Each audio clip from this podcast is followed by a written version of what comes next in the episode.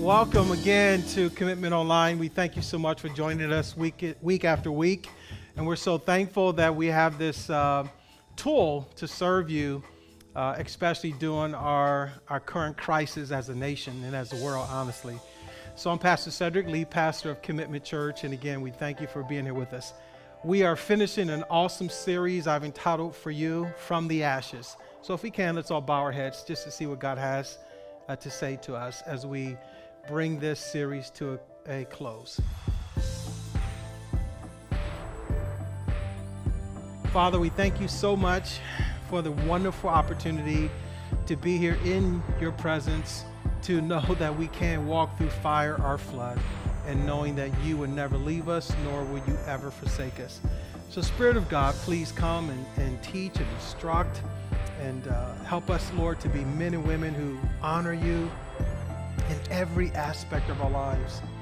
God, the church in this climate needs to be the church like never before. So empower us, empower her, your bride, to be that bride that you will come back for that is without spot or blemish. Lord, we need you to resurrect us from our ashes and help us to be those men and women that honor you, that help others find Jesus as their personal Lord and Savior as well.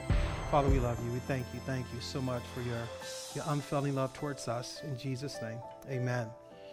So, in this series, we started uh, from uh, May with our women and our mothers.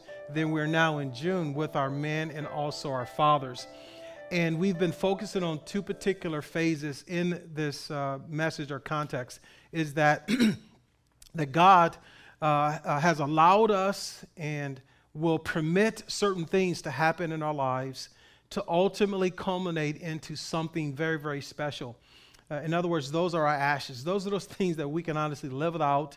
Those are the mistakes we make that we are probably, if we look back on them uh, to reflect upon them, we're totally embarrassed about them. But then there are those moments that God uses all of that in some culminating moment in our life and history to be able to make something special out of them to bring him honor and glory and also help others who are desperately seeking his help as well. So, in this, we've defined, if you would, the word or the term from the ashes as this it is when God takes who we were, who we are, all that we have, and begin to make us into uh, something and someone that, again, that honors him and helps other, others come to know him as their personal Lord and Savior. He just makes us and starts this, this wonderful process on this side of heaven to help us become image bearers of, of God, to become men and women who ultimately uh, honor Him in every aspect of our lives, truly exemplifying the person and character of Jesus Christ, not only sometimes, but all times and in all things. That being said, we uh, have been finishing here in, in, in the month of June uh, looking at uh, King David. David, of course, some of you may know, he was coined and, and termed within the scriptures a man after God's own heart. He wasn't a perfect man. Matter of fact, we're going to learn today some of his past failures. And his failures were dramatic. Uh, some of, uh, honestly, some of his failures, uh, some of us who are listening today wouldn't recover from them. But yet, God, in his sovereignty, in his stewardship of the heart of David, ultimately allowed David to recover from this and really become a man after God's own heart. So there's tremendous hope that we can find in this, specifically as men, as we again focus on us in June. And ladies, don't don't uh, disconnect because I may address men specifically in this context. So if you can open with me to 2 Samuel chapter 11, 2 Samuel chapter 11, and because of the, the time, we won't be able to read every verse, uh, but we will read within parts and begin to really try to dissect what is happening again in the life of David as a wonderful springboard into helping us understand how God can do the same in our lives. Amen. So 2 Samuel chapter uh, 11, ver- beginning with verse 1, it says, Then it happened in the spring, at the time when kings go out to battle, that David sent Joab and his servants with him and all Israel, and they destroyed the sons of Ammon and besieged Rabbah but David stayed at Jerusalem.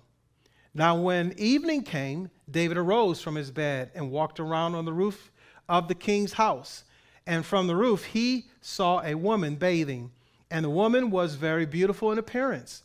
So David sent and inquired about the woman, and one said, Is this not Bathsheba, the daughter of Eliam, the wife of Uriah the Hittite? David sent messengers and took her, and when she came to him, he lay with her.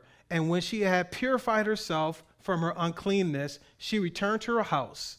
It says, The woman conceived, and she sent and told David and said, I am pregnant. Then you find in verse uh, 6, things begins to uh, transition.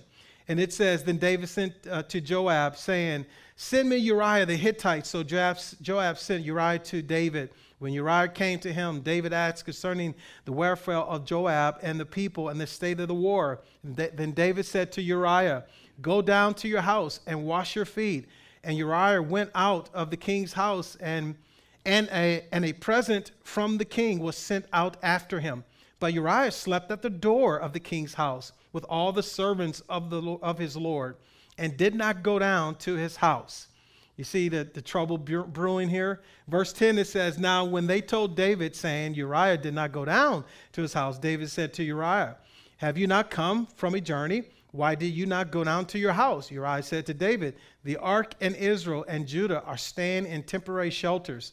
And my Lord Joab and the servants of my Lord are camping in the open field. Shall I then go to my house to eat and to drink and to lie with my wife? Listen to that. See, here's integrity. He says, By your life and the life of your soul, or your soul, I will not do this thing. So here we are. Again, the narrative is building up here. And so the, the, the, the core of the ashes that we all can find in David's life here in this part of his life story is that David's life, believe it or not, was full of failures. And here you find one of the most grotesque or the most, um, if you will, well known of David's failures. And here you have him. Uh, the first thing you find, in many times in, in failures when someone is in, in some authority, is uh, the abuse of authority. So David begins to abuse his authority by, number one, not going out to battle as kings normally go out to battle, right? So it says when kings are normally out at battle, David was doing what? He was taking a chill pill, as we used to say when I was a kid. He was just relaxing on his rooftop in the wrong place at the wrong time to be able to see someone's wife from his rooftop and then lust after her, send for her, abuse his power, make her. It says he took her and, and took her and brought her to the king. So, this abuse of authority. When the kings go out to battle, he should have been out to battle. He sent a messenger to take someone's wife, a clear abuse of authority, a pure failure. But here's, a, here's some examples of balanced authority we find in the scriptures. So if we're church leaders, this is what the Bible says in 1 Peter chapter 5, verses 1 through 3.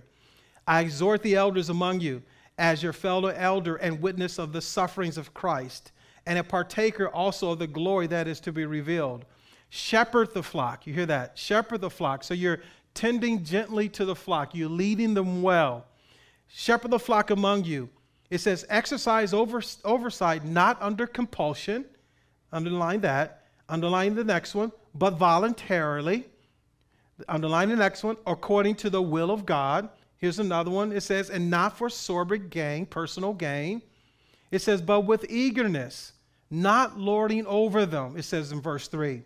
Those allotted to your charge, but proving to be examples to the flock. But then, fathers, this is what Ephesians chapter 6, verse 4 says to you and I. It says, Fathers, do not provoke your children to anger, but bring them up in the discipline and the instruction of the Lord. It's interesting he didn't say, Mothers, do not provoke your children to anger. Yeah, I believe because we, as influencers, we of men of authority that God has assigned in the home, it's very easy for us to provoke our children to anger rather than mothers, believe it or not, provoking them to anger. It's almost like moms can provoke to anger, but then they can provoke to anger, provoke to anger, keep provoking to anger, and then somehow mom gets a pass. No, no pun intended. But then when dad provokes to anger, it seems that there's, there's something that I believe a seed that's planted within, within the child, within the home, that many times infects generations after generations. So something that a God is really saying to us as men is saying, guys, don't abuse your authority. Don't provoke your children to anger, right? It's not about getting your way. It's about growing your children up in the fear and admonition of the Lord so they can ultimately do what God has instructed them to do and be whom God has instructed them to be without them hating you as they grow up. Then, husbands, in Colossians chapter 3, verse 19, it says this Husbands, love your wives and do not be embittered. You hear that? Do not be embittered. The word embittered means to be angry or irritated. Don't be angry or irritated at your wife or against them in any way. Then listen, if so, if you're a manager, business owner, a person of influence in the world, Ephesians 6 9 says this to you about your authority. And masters, do the same thing to them and give up threatening them. You hear that? If you have authority in the world, in society, it is not your responsibility to threaten people, to get people to do what you have called, what they're called to do, and what you have called to lead them in. Do not threaten them. It says this knowing that both their master, capital M, meaning God, meaning Christ, and yours in heaven, it says, and there is no partiality with him. So, in other words, you always have a boss bigger and badder than you. Never forget it. And if you always know that someone is bigger and badder than you, you will never show partiality. You'll never show someone better, give someone better treatment than the other. You'll never abuse your authority because you know you have an authority that's bigger and better than, better than you. David's initial, you see, past failures started with this abuse of authority. But then you also see in these same verses as we continue to read, if we continue to read in verse number 11, it says, Uriah said to David, The ark and Israel and Judah are staying in the temporary shelter, and my Lord Joab and the servants of my Lord are camping in the open field. Shall I then go to my house to eat and to drink and to lie with my wife by your uh, by your life and the life of your soul, I will not do this thing. Then, verse 12, then David said to Uriah, Stay here today also, and tomorrow I will let you go. So Uriah remained in Jerusalem that day and the next. David just can't get Uriah to budge. Verse 13, it says, Now David called him, and he ate and drank before him, and he made him drunk. This is David making Uriah drunk. And in the evening, he went out to lie on his bed with his Lord's servants, and he still did not go down to his house. Do you see what David's trying to do? He's trying to cover it all up. Verse 14, it says, Now in the morning, David wrote a letter to Joab and sent it by the hand of Uriah. Think about this. He sent it by the hand of the person he's trying to get rid of. Man, that is so bold and, and so abusive, uh, so much of abusive authority that he thought he could even give a letter about a person to the person this about. Verse 15, it says, He had written in the letter saying, Place Uriah in the front line of the fierce battle, fiercest battle, and withdraw from him so that he may be struck down and die. Premeditated murder. So it was as Joab kept watching on the city that he put Uriah at the place where he knew there will be valiant men. So you see, again, Uriah's integrity, he, he's not going to run away from the battle. Then, verse 17, it says, the men of the city went out and fought against Joab, and some of the people among David's servants fell, and Uriah the Hittite also died. So here, here's this past failures of David. It starts off with this abuse of authority, and then you have this, this transition into adultery and premeditated murder, or, or the adultery and premeditated murder was part of the whole package of failure, if you would. Listen to what it says.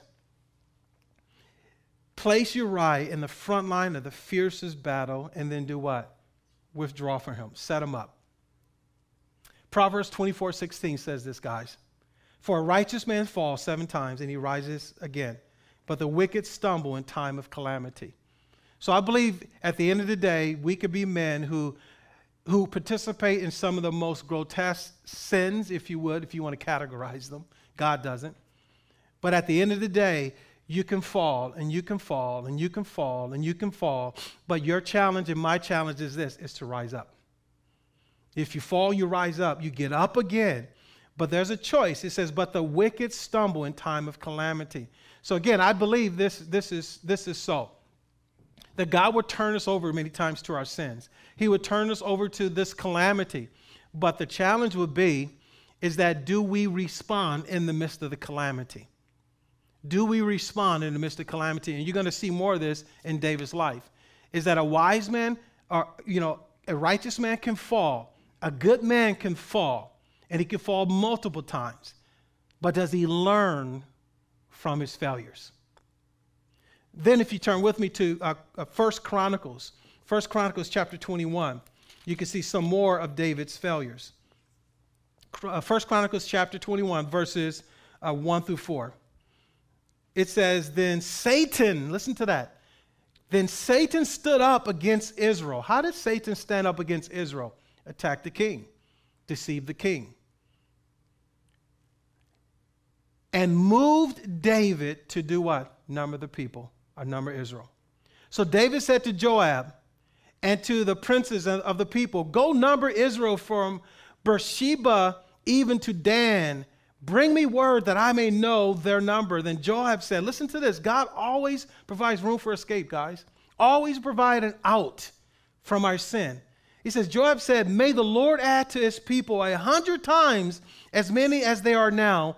But my Lord, the king, are they not all my Lord's servants? In other words, aren't they all people that serve you, king? Why does my Lord seek this thing? Second, why? Why should he be a cause of guilt to Israel? So God was using this man to what? Speak into the king's life, but the king, what? Turned a deaf ear. Then look, look at verse number four. Nevertheless, the king's word prevailed against Joab. Therefore, Joab departed, went throughout all Israel, and came to Jerusalem. And he begins to, you know, as the story goes, begins to number the people. Now, again, my, my, my humble opinion is, is that, you know, you see other times that God does number things, right? He numbers how many people came to know Christ in the book of Acts, right? He numbers how many people he fed, right? But I believe whenever there's this number that God begins to, if you would define throughout the scriptures, as a matter of fact, the book of Numbers, right?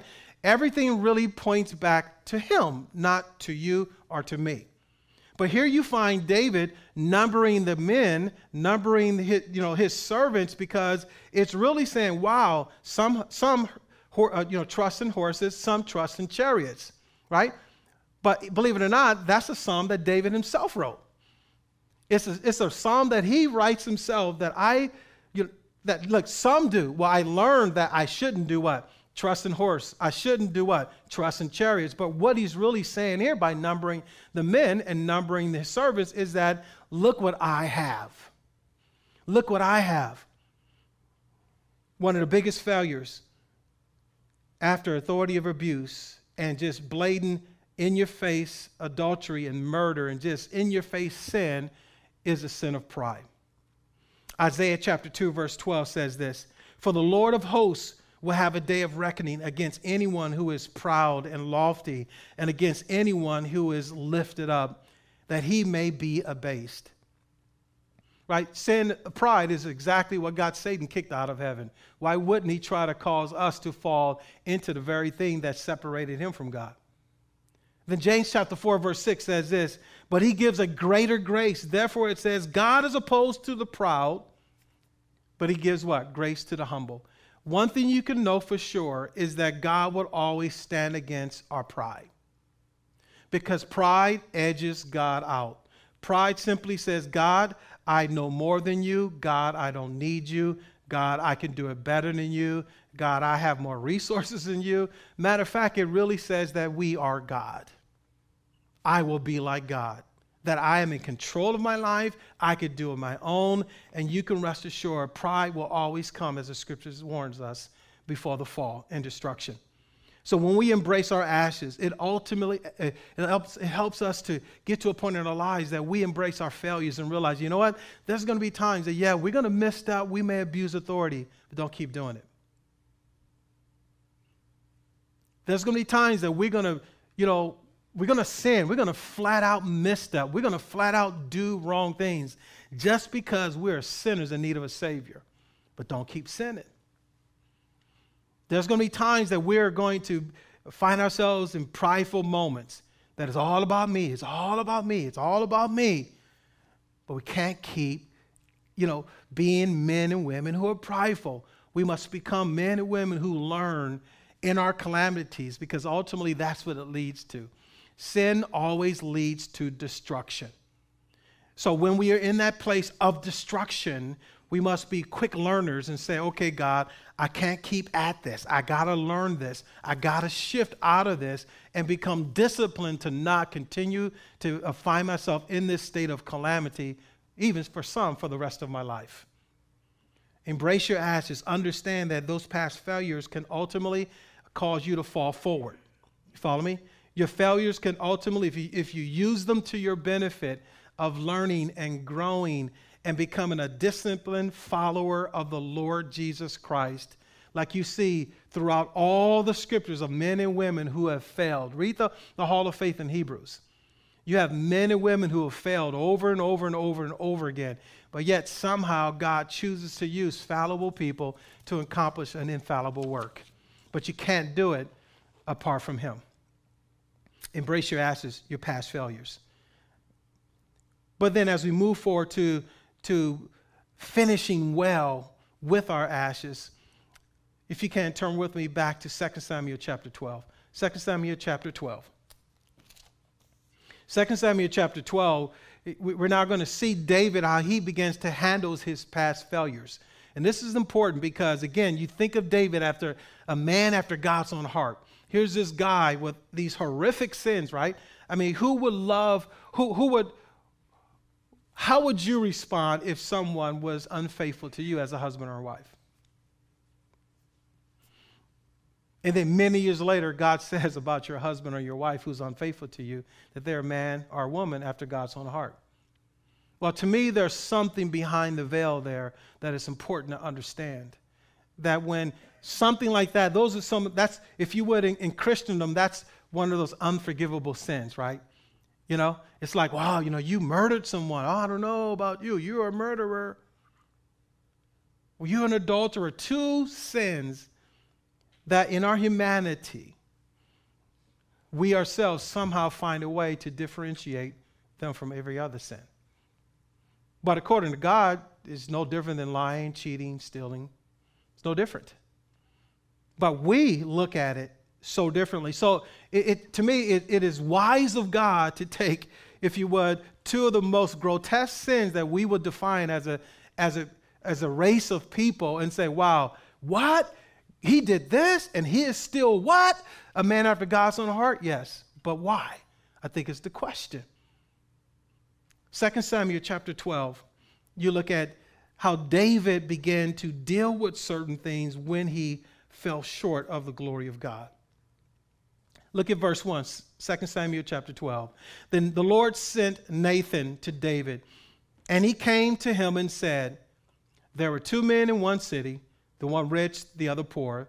The rich had a great many flocks and herds, but the poor man had nothing except one little ewe lamb, which he brought and nour- bought and nourished, and it grew up together with him and his children, and it would eat of his bread and drink of his cup and lie in his bosom and was like a daughter to him. Now, a traveler came to the rich man, and he was unwilling to take from his own flock or his own herd to prepare for the uh, wayfarer who had come to him. Rather, he took the poor man's ewe lamb and prepared it for the man who had come to him. Verse number five says, Then David's anger burned greatly against the man. And he said to Nathan, As the Lord lives, surely the man who has done this deserves to die. He must make restitution for the lamb fourfold because he did this thing and had no compassion. Spoken like a king. Verse 7 Nathan said to David, You are the man. Thus says the Lord of God of God of Israel, it is I who anointed you king over Israel, and it is I who delivered you from the hand of Saul. I also gave you your master's house and your master's wives into your care, and I gave you the house of Israel and Judah. And if that had been too little, I would have added to you many more things like these. Why have you despised the word of the Lord by doing evil in his sight?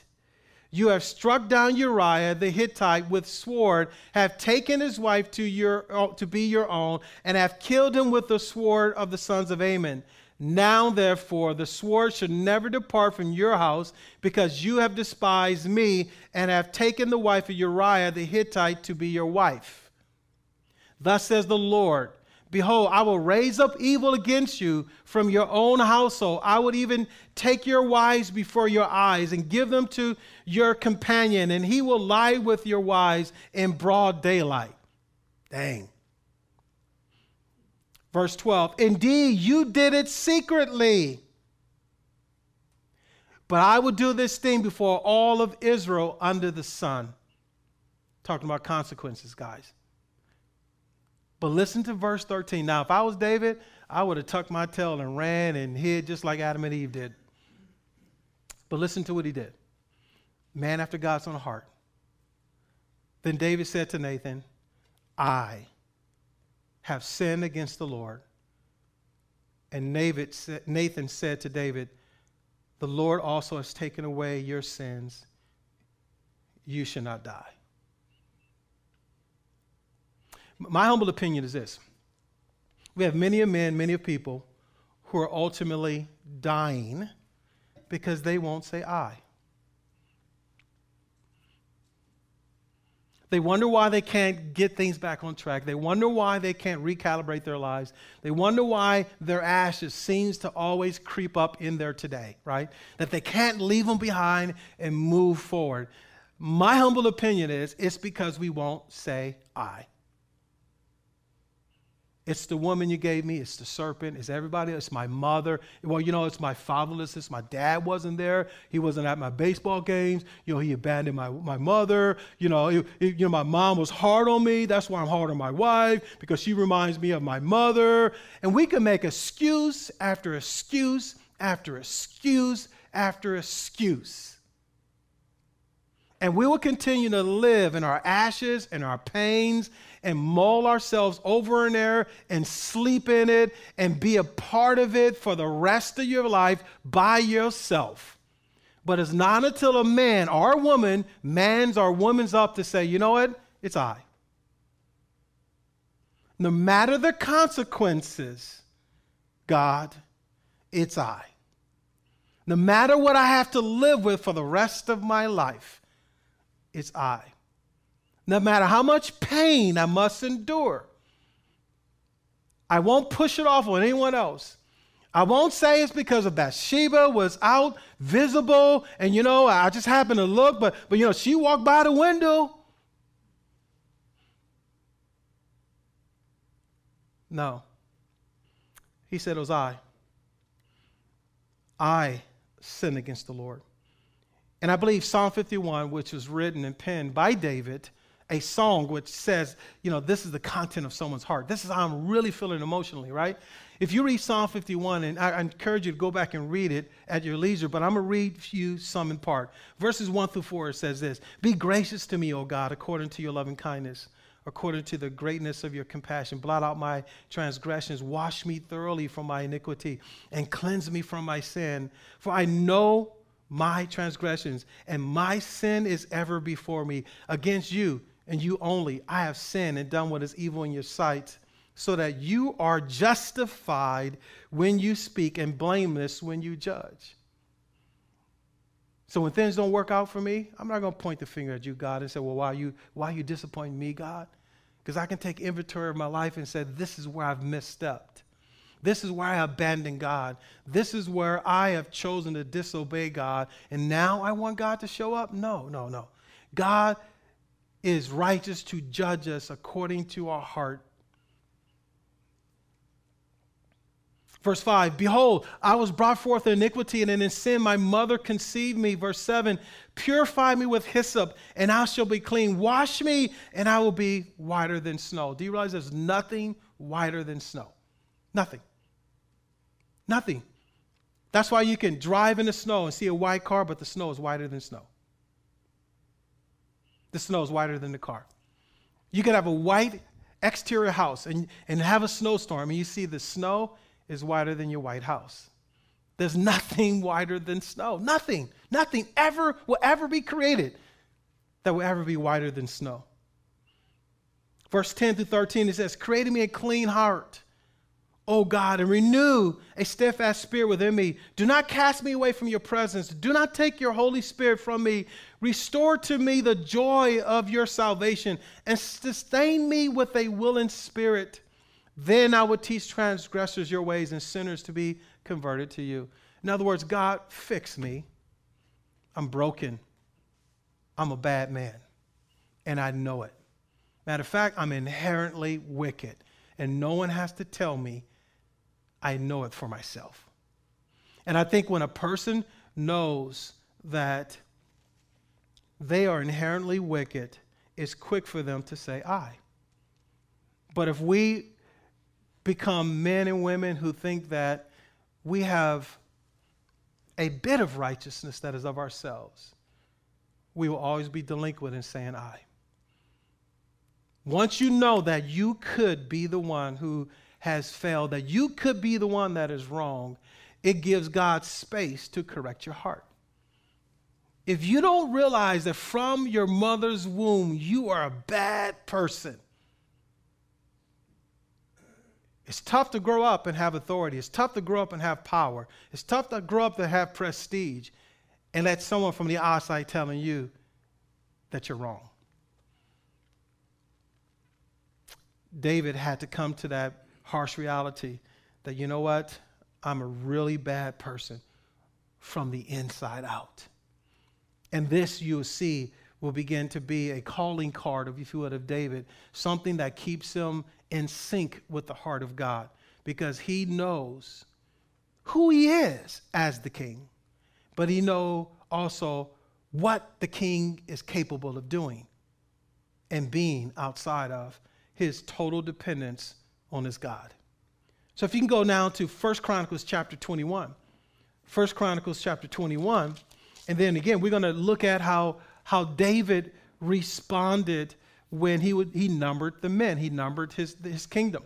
So again, you looked at how David responded after Bathsheba and his failure there, and how he embraced and said, It's, it's I, it's me. I'm the one did this. And matter of fact, God, deal with me according to your righteousness. Judge my heart however you choose to judge my heart because I know I'm broken. I know I'm wicked. I know I'm desperately wicked. I'm evil. And there's something inherently wrong with me that needs, that therefore I need to always be in line with you and forever dependent on you. You find in 1 Chronicles chapter 21, verses 7 through 17, again, how David is responding. He says, God was displeased with this thing, so he struck Israel. David said to God, here he goes again, I have sinned greatly. In that I have done this thing. But now please take away the iniquity of your servant, for I have done very foolishly. Verse 9 The Lord spoke to Gad, David's seer, saying, Go and speak to David, saying, Thus says the Lord, I offer you three things can you imagine this? Behind door number one, behind door number two, behind door number three, this is how God is laying it out before David. Choose for yourself one of them which I will do to you. So Gad came to David and said to him, Thus says the Lord, take for yourself either three years of famine or three months to be swept away before your foes while the sword of your enemies overtake you, or else Three days of the sword of the Lord, even pestilence in the land, and the angel of the Lord destroying throughout all the territory of Israel. Now, therefore, consider what answer I shall return to him who sent me. Then, verse 13, this is how David responds. David said to Gad, I am in great distress. Please let me fall into hand into the hand of the Lord, for his mercies are very great but do not let me fall into the hand of man. do you understand the magnitude of David here? I don't know anyone in the right mind that says, okay, God, I, you, you just deal with me. You, you just, right? Listen, what David could have did, I don't know, let's just use our imagination. What David could have did right now, he could have literally just rallied his hundreds of thousands of men and said, hey, anyone that God sends to kill me, can you just, you know, circle, encircle yourself around my, my, my, uh, my kingdom and just ward them off and fight the men, right? And we will pray and ask God to be on our side. No, David circumvented all of that and said, God, no, you deal with me. Listen, that takes some courage to say, okay, God, whatever you choose to do with me, have your way.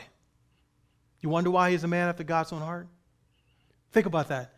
He says in verse, if you skip down to verse 17 now, it says, So uh, David said to God, It is not, uh, is it not I who commanded to count the people? Indeed, I am the one who has sinned and done very wickedly. But these sheep, what have they done, O my Lord? Please let your hand be against me, and not only me, but listen to what it says my father's household, but not against your people, that they should pay, be plagued.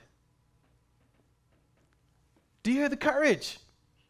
Do you hear the man's heart? Why he, you know, it is literally almost like saying, you know, and, you, I hope you understand what I'm saying. God looking down at sinful man, and the heart of Christ says, Nevertheless, not my will, but your will be done. In other words, I could send legions of angels right now and just wipe these people out. But you know what I'm choosing to do? Bear their sins. I'm willing to go to the cross. I'm willing to take it all upon myself so that you do not have to put it upon these people. It's something about the heart of David that really resembles the heart of Christ. That I'm, I'm willing to reboot this thing, redo this, this era, no matter how much it costs me or my household. I don't know many people, not even myself, who would even think about saying, okay, God, take it out on me, my wife, my children, my children's children.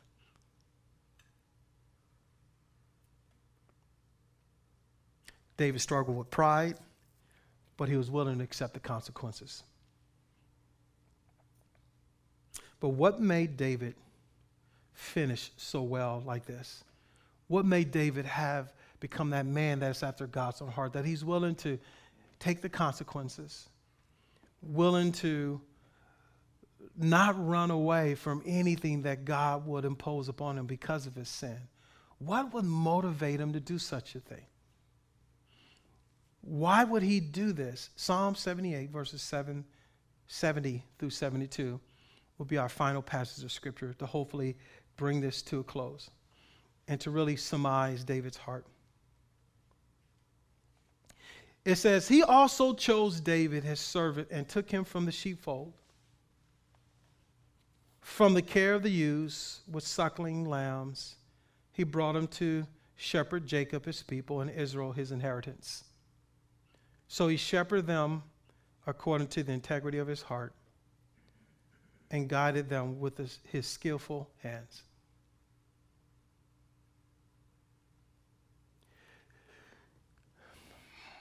It's never how you start the race, but it's how you finish the race. Everyone is on the, you know, the same, same line at the starting blocks, right? Everyone. Everyone. Same distance of the race. And if God has allowed you to enter the race, He has also equipped you for the race. But the challenge is always is when I start feeling, thinking, experiencing certain things during the race will determine how I finish the race. You know, do I feel a, a tweak in my hamstring? You know, does my lower back start hurting? Do I catch a cramp? Do I pull a muscle? Right? Do, do I hear the footsteps of, of my opponent coming behind me? Do I look in the stands? Right? You know, do I forget everything that, that I've been trained to do in the race? Everyone starts the race. but everyone struggles to finish it well. And I believe it comes down to these two final things is that what David did here in Psalm 78 is that he chose to accept his, his role as a shepherd and he chose to accept to steward it well. Right? Remember everything we've learned. If you missed this, uh, you know, the first part of the series, go back and review it. But remember everything we learned about David that he was chosen as a shepherd boy, the last of eight children, as he was tending the flock. 15 years later, he becomes king over all of Judah and Israel. Seven and a half, right? He's still on the run. I mean, you have all this time of waiting and preparing, and, and many times David could have just simply bailed out of the race. He could have just ran off the track and just say, I, am too, this too hard, too difficult, too long of a wait. And that's what so many followers of Jesus Christ do. This is too painful. It's too difficult. It's too emotional. It's, it's too unfair, right? And we bail out of the race. But you cannot finish and become that man or woman that is after God's own heart without the willingness to shepherd in the role that He's given you and do it well. In other words, you got to come to a place in your life that you say, okay, God, if you've called me to this, I will do this and steward this for the rest of my life, and I will do it well.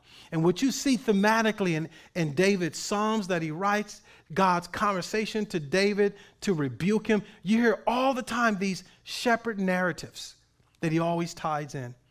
It's almost like what God would do is allow that time of preparing you, of molding you and tempering you to always be the template that he refers back to when you become full of yourself. You cannot forget that you were first a shepherd walking behind the sheep. As God begins to move in your life and elevate you and give you opportunities, you cannot forget that you used to be a shepherd walking behind the sheep.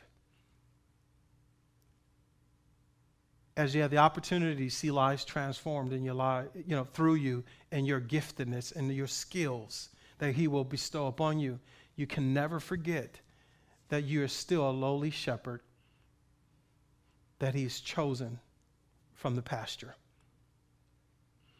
But then you also see what David did. He did all of this, if you would, with an integrity of his heart and with skillful hands the integrity of his heart, if you would, from the inside out. But he also did those things that were required of him from the outside in. You follow me? In other words, you can say he did those things spiritually. He did, he did the soul work. He did the soul care. He did those things on the inside that nobody sees but him and God, right? He did those things behind closed doors that are not visible. But he also was good at whatever God called him to do externally. You follow me? He labored. He was a skillful harpist, right? He was a warrior among warriors. God, God gifted him, but he, he chose to use everything that God gave him and refine it and become good at it, to become skillful at it, to become the best at it. And that's one of the failures of the body of Christ today. We rely on the soul care, but the skill set lags so behind. Or we'll do just the opposite. We'll be very skillful, but our soul is nowhere to be found. Then we lack integrity, but we expect our skill sets to carry us through, but they can only carry you so far. But what you find is a wonderful balance of David here is that he, this remembrance of his, his roots of a shepherd, he stewarded it well from the field to the throne. And it was all navigated by someone who had a, a, tenderness in his heart that was correctable by God at any moment. at any time, God could turn, turn him on a dime to readjust his heart without resistance. You never see David throughout his life resisting God's correction, and you never see David repeating the same sin twice. He made, a, he made some big ones, if you would, but you never see David repeating the same sin twice. And I believe as a father of three children myself, one thing that I, one thing that I adore is this. Is if I tell my children one time, they get it and they do it the first time.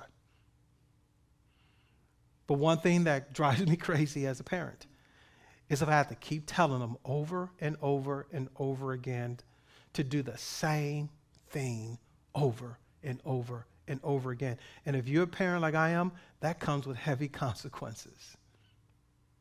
That comes with a price. When you leave your assets behind, you got to learn to steward your calling well. You got to learn to become men and women who, who, who allows the, the Spirit of God to, uh, to, to really allow you to walk in integrity in everything you do, even the unseen things. But you also have a responsibility to improve your skill set, that you must become skillful at what you do. My humble opinion is this, is that followers of Jesus Christ should be the best in every category. Why? He has given you skills and He's given you the power of His Holy Spirit. You should be some of the top in whatever, in whatever field you're in right now. Your skill set should shine because of who is shining through you. And then you should become a person like, like all of us should be. Men and women who knows that I cannot repeat the same thing twice. We got to be one and done Christians. One and done Christians. We fall, we fail, we learn, we grow, we don't repeat it again. This is the sign of David's heart. Let me end with this. There should be an image on the screen now of a cat on the staircase. So, the question now, again, as I've been asking you throughout this series, what do you see? What do you see? Do you, does, does this image to you look like the cat is walking up the steps or walking down the steps? is it walking up the steps or is it walking down the steps? That's the question I believe you got to ask yourself as a follower of Jesus Christ. Are you going up or are you going down? Do you ultimately see yourself ascending, becoming more like Jesus, representing Him more and more uh, in this culture, especially during this climate that we're in? Are you, are you representing Him? Are you climbing more and more as a father that your children are looking at you and they're seeing more and more of Jesus? Are you climbing as a husband and a wife and your, your, your spouse is looking at you and saying, Wow, I'm seeing more and more of Jesus? As a single man or woman, are you walking in purity and you ascending in, into the image of Jesus Christ? Are you just walking down the steps, descending? Listen, I believe as you see yourself ascending, you're seeing yourself as God sees you. He sees you as finished in Christ because he has given you everything you need according to righteousness and good deeds. He's allowed you to, to live where you live, be born where you were born, experience what you've experienced in life, and he wants to use all of them as some culminating uh, event in your life to make you more like Jesus Christ that causes you to ascend in life rather than descend. Which direction are you heading today? Let's pray. Father, we thank you so much for the finished work of Jesus Christ. Because in him and through him and by him, God, we are complete. But Lord, we must begin to see ourselves as you see us. Are we ascending? Are we growing in grace? Are we becoming men and women after your own heart? God, are we men and women who continue to push the blame on everybody else? It is everybody else's fault but mine. Are we saying, no, it's me, it's I who have sinned? Are we men and women who are willing to absorb and take on the consequences of our actions? Or do we try to run from them and avoid them? Are we men and women who continue to repeat the same sin over and over and over and over again? Or are we men and women who are quick to repent and correct it and not repeat it over again? Father, my prayer for myself and for all of us is that we would truly become men and women after your own heart. Why can't we be like David? Why can't we be? Why can't we be like David that the, the story and the narratives of our lives could be because of my servant David, because of my servant, fill your name in. So many times you see throughout the scriptures, God thought of Israel because of David. Why can't it be us that God is thinking about my family because of me? Because of my righteousness, because of my faithfulness, because of my heart, the integrity of my heart. Why couldn't God look at you and say, Because of you, I will or I won't, to whatever benefit it is to your family and friends? Why couldn't it be for us as the church, the church, commitment church, the worldwide church? Why couldn't it be for us that God says, because of you, I'll heal this land? Why couldn't it be because of us that He says, because of you and the integrity of your heart commitment, I will stop this whole racial and divide and racism and whatever you want to call it that is happening in the world. Why can't it be because of us that he looks at our heart and say, because of you, church, because of you, because of you individually, I will or I won't. God, I pray in the name of Jesus that we'll begin to take ownership as such, that God, that our lives will be so complete in you, Jesus. That we don't have to search for any other thing. Which, comparatively speaking, Lord, I believe it will speak to our God, our Lord, that our hearts are exactly like David's. Today, if you've never put your faith and trust in Jesus Christ, uh, it, it's pretty impossible for you to even accomplish anything that I've suggested today. But if you want to surrender your life today to Him and that He can lead you and guide you on this side of heaven and promise you one day that you will be with Him in heaven, all you need to do is just repeat a certain prayer. It's like wedding vows very short, but they last a lifetime. All you need to do is just say, Jesus, forgive me, for I've sinned against you. I've chosen to live my life apart from you. But I now realize today that you came to die for me. You were buried for me. You rose again from the grave just for me, Jesus. Jesus, I, I ask you to forgive me all of my sins and wash me clean. And I acknowledge you and ask you to come into my heart, my life,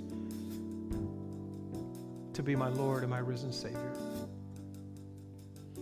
Help me to live for you for the rest of my life until I see you face to face. And for those of you who do know Christ, can you just pray this prayer of commitment, if you would? That today, Lord, I do want to be that man or that woman that is after your own heart. So help me to embrace all of my past, all of my past failures, all of my highs and lows, and all that I am today,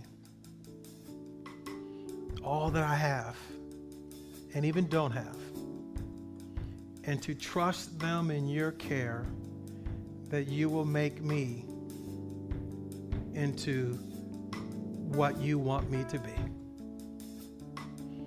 That my heart will be full of integrity, and that my skills will bring you honor and glory all the days of my life. In Jesus' name, Uh, as always, just remember we really appreciate your financial contributions. We cannot continue to do what we do without your generous support. And as was mentioned earlier by Mark, one of our elders, is that there's five ways to give. You can give traditionally through check, cash. You can drop it here off at the church, mail it in. You can also give via our church website at commitmentchurch.org. You can give via the church app, and you can find it at the, any app store, Commitment Church. Just search there in the app stores. But then also, you can give uh, via uh, text, and that is uh, text to the text to the number 7797, the words Commitment Church, one word, Commitment Church to 77977. That's 77977. So you can literally pull out your phone now and go to 77977 and text the word Commitment Church, and you can give right on the spot. Uh, and as always, we thank you so much for following us on all of our social media platforms, and uh, and just continue to tune in uh, to follow us every week. And please pass this link on and uh, get the word out to encourage people to tune in every week, uh, every Sunday uh, here on Commitment Online. May God bless you.